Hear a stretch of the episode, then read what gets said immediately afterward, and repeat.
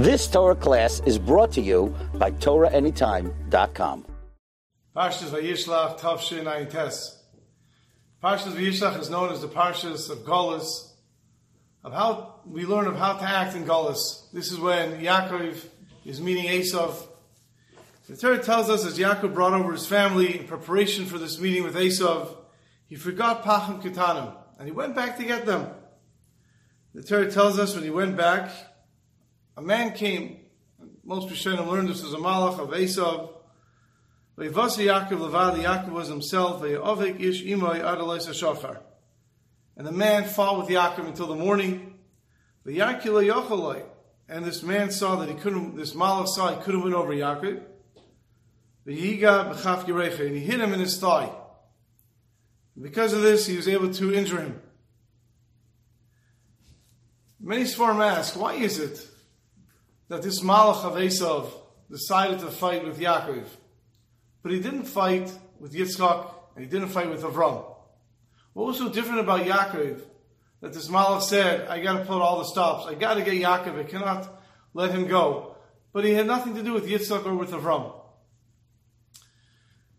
And Chanan Vasserman explains that while Avram Avinu represents Chesed and Yitzchak represents Torah and Avodah, um, represents Tefillah and Avodah.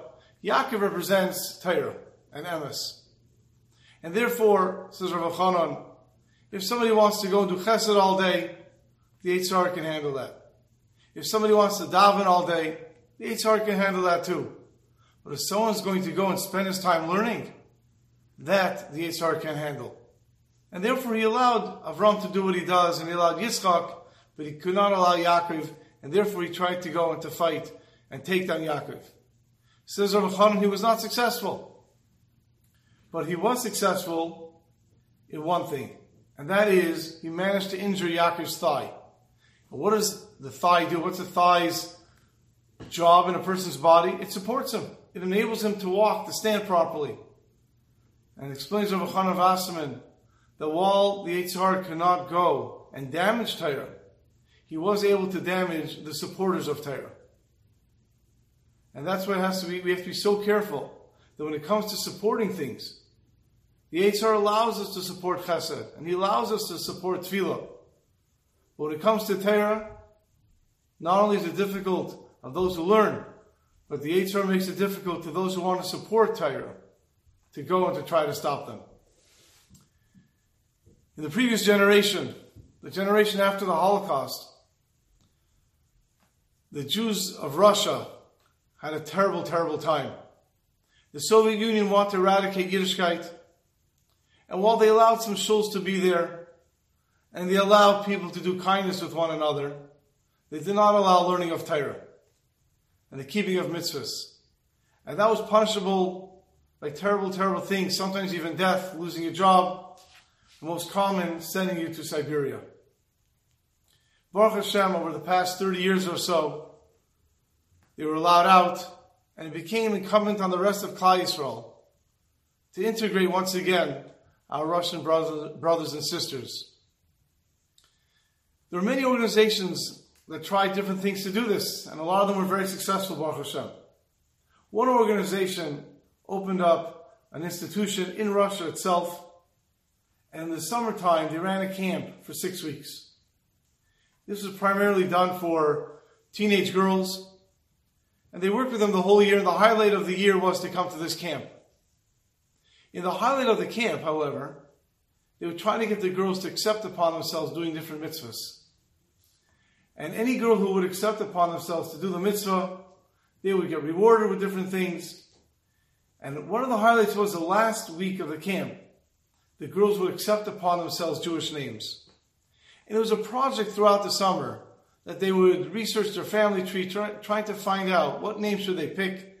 Could they find out a name of a, perhaps a grandparent, a great grandparent that they can use for a Jewish name? Well, it was the last week of the summer of the six week camping program. And as they're organizing, getting everything ready, they realized, the directors of the camp realized that there were only nine men on grounds for Shabbos. Now they realized, besides for the problem with the minyan, They wanted to go and name these girls by Kriyas HaTorah. But if they only have nine men, they don't have a minyan. So everyone started to figure out how to get another yid for Shabbos. And they couldn't find anyone. No one knew anyone around that area. It was a rural area.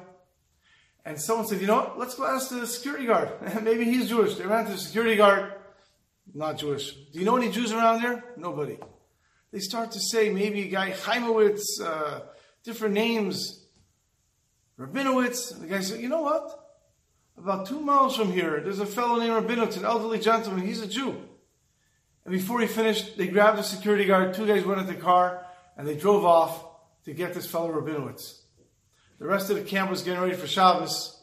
And as the sun starts to set, this car comes roaring in. And the two guys from the camp get out and they open up the door. And this elderly gentleman, Mr. Rabinowitz, gets out. He's going to be their guest for Shabbos. Now they have a minyan. They're very excited. By the Friday night Seudah, the men were sitting together and they were schmoozing. And Mr. Rabinowitz starts to tell them about himself. He starts to say how his father was a very religious person. And then when the Soviets came and they made the new rules about Yiddishkeit, he tried very hard to teach his children about the lachs, about Shabbos, about learning. And this fellow said, I don't want to listen. I had nothing to do with it. I said, look, teach me how to make a living. Teach me a, a trade. I want to make a living. I need to make some money. What do I need to know this stuff for? And my father tried and he tried. And he said, let me at least teach you how to read Hebrew so you can connect with your people. And I was not interested. And after a few months of trying and trying and trying, my father saw I wasn't getting anywhere. My father turns to me and says, I want you to know, I promise you, there's going to come a day when you are going to regret that you don't know how to learn Hebrew, how to read Hebrew. And I laughed and I laughed at him. Mr. Rabinowitz looks at the people and tears start coming out of his eyes and he says, I am now 89 years old. And my father was right because that day is today. Sitting here in this camp, looking around all these beautiful Jewish children, and me not knowing how to participate in the davening tonight, I regret not knowing how to read Hebrew. My father was right. Today is the day. Have a wonderful Shabbos. You've just experienced another Torah class brought to you by TorahAnytime.com.